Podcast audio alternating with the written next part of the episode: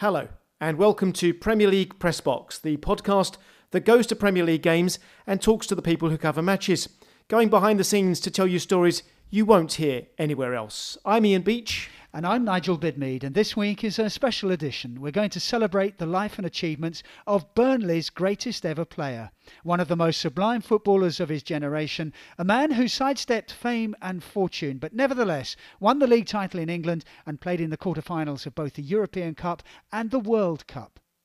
Jimmy McIlroy was born in Lambeg in Northern Ireland in October 1931. I hardly ever kicked a football it was usually a tennis ball. We played on on um, soil, uh, baked soil, uh, and most of my football in those days was with a tennis ball. And, and I sometimes wonder, did that help me to develop feel and touch? Because of a tiny ball, you've got to, you know, you've got to be treated gently to, to be able to control it, you know. We have to thank the Burnley Express for allowing us to use clips of Jimmy McIlroy, and we'll tell you more about the Burnley Express and the part the newspaper played in his life later. So he was growing up in wartime. During the 1940s, there was rationing and shortages, and he was from a large family. They were humble beginnings, but Jimmy McIlroy was an outstanding young footballer, and he was offered the chance to move to Belfast to play for Glentoran where he met up with Danny Blanchflower, who was to become a great friend and influence. McIlroy was 17 at the time. The big clubs in England had scouts in Northern Ireland. The same year McIlroy joined Glentoran, Danny Blanchflower moved to Aston Villa, and a year later, McIlroy also moved to England, joining Burnley at the age of 19. At that time, there was a steady supply of players moving from Northern Ireland to England. Danny Blanchflower's younger brother, Jackie, moved to Manchester United. Billy Bingham signed for Sunderland. Peter McParland joined Aston Villa, and Harry Gregg went to Doncaster Rovers before going on to become one of Manchester United's greatest ever goalkeepers. That was the core of what would become a really strong Northern Ireland team and in May 1957, Jimmy was involved in an unusually creative moment with Danny Blanchflower during a World Cup qualifier against Portugal at Windsor Park. They tried the two touch penalty, a bit like Thierry Henry and Robert Pires. Danny and Jimmy McIlroy with a penalty kick. The referee didn't know what to do. The crowd didn't know what had happened. It would never been seen before.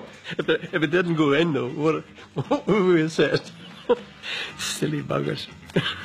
Peter McParland, Harry Gregg, and Billy Bingham there, all talking in the film Spirit of 58. Thanks to Evan Marshall and Clackety Films for that clip. You can hear the camaraderie among the players. Evan has also written a book called Spirit of 58, and that was the first time the two touch penalty had ever been caught on film. Unfortunately, the confused referee disallowed the goal on the night. The Northern Ireland manager at the time was Peter Doherty, who had apparently been involved in another two touch penalty with his Derby County teammate Raich Carter 12 years beforehand. It's possible Doherty and Carter had performed their trick in an exhibition match. It took nerve for Jimmy and Danny Blanchflower to do it at international level. Northern Ireland were close to qualifying for the World Cup, but they needed to beat Italy in their last game. They turned up to face them in Belfast in December 1957, but the Hungarian referee was stranded by bad weather. A local ref took charge of the match, which was declared a friendly but it was anything but. It became known as the Battle of Belfast and ended in a bad tempered 2 all draw. Italy returned in the new year, the bitterness forgotten, and McIlroy scored as Northern Ireland won 2 1 to earn a place at the World Cup in Sweden that summer. But fate played its joker. Three weeks after qualification came the Munich air disaster. Harry Gregg was heroic and physically at least was lucky. Not so Danny's younger brother Jackie, whose injuries meant he never played again. In June of that year, Northern Ireland began their first ever World Cup campaign uh, reaching the quarterfinals of the World Cup, and, and that, that was in Sweden. And um, you know, when I look back, I, I just think, did it really happen? Uh, because it's Northern Ireland. It's just it's just a dot on on, on the on the world map. Mm. But um, it was no, we were fortunate to have a, a, a number of good players, really good players uh, that at that time. Northern Ireland were undone by France in the quarter-finals, with Fontaine scoring twice in a 4-0 win. It had been a roller coaster six months with the national team, but now Jimmy's focus was on club football with Burnley and their burgeoning reputation. Wolves were the dominant team in the late 1950s. They were aiming for a hat trick of league titles in 1960, and at Tottenham, Bill Nicholson was developing a modern style of play. However, Burnley pipped them both. It came down to the last game of the season, Burnley against the Manchester City side at Maine Road that included Bert Trautmann and Denis Law. Jimmy wasn't fully fit, all the goals were scored in the first half hour, and Burnley had to hold on to claim a 2 1 win, clinching the championship by one point ahead of Wolves, whose manager Stan Cullis was in the stands because they'd already played their final league fixture. It was the highlight of Jimmy's Burnley career. He also played in the FA Cup final a couple of years later, where they lost to Tottenham. Jimmy went on to play for Stoke alongside Stanley Matthews and Oldham. He was also an assistant manager to Nat Lofthouse at Bolton, but his heart belonged to Burnley. I think I've been lucky to have to ever come to Burnley in the first place, and um, I've never I've never wanted to leave it. You know, well I've had 13 great years at Turf Moor.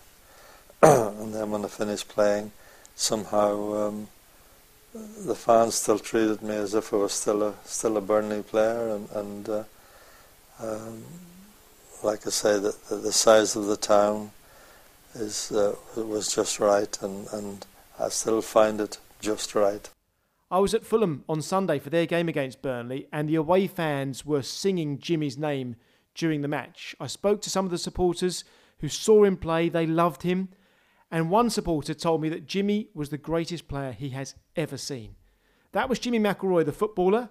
What about Jimmy McIlroy, the man? I've been speaking to someone who knew him really well, the broadcaster and commentator Jackie Fullerton.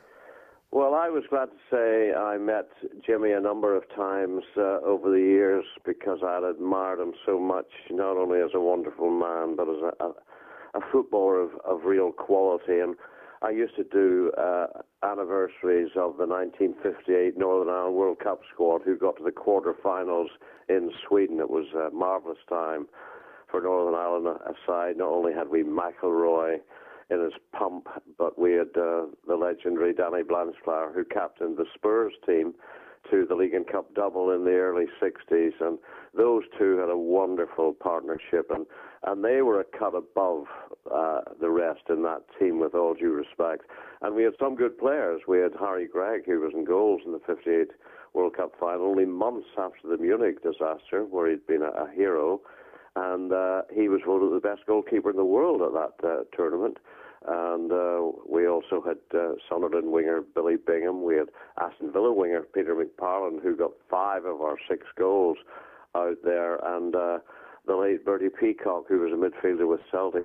So we had a good side. But uh, Jimmy was wonderful company. He was a, a good-looking boy, and he was he always looked like a, an aristocrat. He was always uh, prim and proper, well dressed, well groomed, and that's what he was like as a footballer. He was always pristine and a wonderful player. Uh, he was elegant. He had silky touches. He was lovely to watch, and he was an inside forward. Uh, nowadays, that's a midfielder oozing class. Uh, a little fin here, a, shimmy there, a drop of the shoulders. He was the real deal. And uh, the way I would put it is, for the modern day football fan, Jimmy uh, I think he can be compared to David Silva of Manchester City. That's how good he was, adept at finding space. Uh, he always had time, and his vision and passing, well, the, those abilities were just second to none. He was obviously a, a creative player. He was known as the brain of Burnley, wasn't he? So that was obviously the, the part he played in the in both the Burnley team and the Northern Ireland team. Oh yes, absolutely, and uh, it was a joy to see him at Northern Ireland level with uh, Blanchflower, and I think uh, Jimmy was revered in England as well. I think had he been English, he would have got many more headlines from the English press. But whilst Danny was this verbose, uh, talkative character, a philosopher about the game, Jimmy preferred the shadows. He was uh, a, a, a quiet man. He, he knew, I'm sure, how good he was, but he he was humble with it, and that was one of his uh, endearing qualities. But uh, he could certainly. I, I get tired with people asking me, could the like of George Best or Danny Blanchflower or Jimmy McIlroy could they play in today's game? And I always feel like saying, are you stupid? Of of course they can. People of that quality and that class could play in uh, any era. And the lovely thing was he spent 12 years at Burnley, and they idolised him there. I mean, he played some 500 games, I think, for the Clarets, and he was recently named their greatest ever player. So that uh, tells you a lot about him. And that was an incredible accolade for the quiet man, a lovely guy, uh, so modest, who'd cost the club just wait for this, seven thousand pounds in 1950. Yeah, seven thousand pounds. Uh, they bought him from one of our top Irish League sides, uh, Glentoran, and he certainly repaid that uh, fee, if we can call it that, in modern day parlance, when he played a major role as when Burnley won the old First Division title in 1960. And there's a lovely story. He, he was still living in Burnley uh, when he passed away just recently. And there's a lovely story that in 1962, I think it was, that he had this offer from the Italian club Sampdoria. And they offered him a, a villa overlooking the Mediterranean. They offered him an international school for wow. his son and his daughter. And uh, money wise, they offered him wages way above what he was earning at Burnley. So obviously, Jimmy had been a good Northern Ireland man thinking about money he was tempted, obviously, and he could have played in Italy, no doubt about that. But uh, when he mentioned it to his wife, uh, she said, Jimmy, why would we ever want to leave Burnley? And Jimmy sadly had to agree because, along with his wife, his late wife, uh, he uh, he loved uh, Burnley as well. And the nice thing was that Burnley uh, loved him in return, and they named a grandstand after him. And uh, another lovely touch I thought, which showed his affinity and affection for the club, was in 2011 he was awarded an MBE, uh, quite rightly so, and he didn't go as usual to Buckingham Palace to receive it from the Queen. He uh, had it presented to him at uh, Turf Moor, his beloved Turf Moor. So I think that uh, speaks volumes for uh, Jimmy and uh, Burnley as a partnership, a life partnership. I heard that he didn't like sitting in the Jimmy McIlroy stand at Turf Moor. Actually, he said he preferred to watch matches from behind the goal because he could see how the pattern of the, the play would develop. So obviously, even in his retirement, he was still interested in watching the game. I know that he um, went on to become a journalist. He worked for the, the Burnley Express. He covered football and cricket for That's them. Right. And he, he painted as well, apparently, in his retirement. Was he a, a, creative man? Was that the kind of man you knew? Somebody who who was interested in things like that? Uh, well, you've got me there. I didn't know anything about the painting, but uh, he was very measured when you met him. He didn't uh, tolerate fools. I mean, you had to ask him the right question and so on. But he was the nicest of men, and he was world class company. He was humorous, uh, but his creativity came on a football pitch. And uh, as I say, I'm going to compare him to David Silva.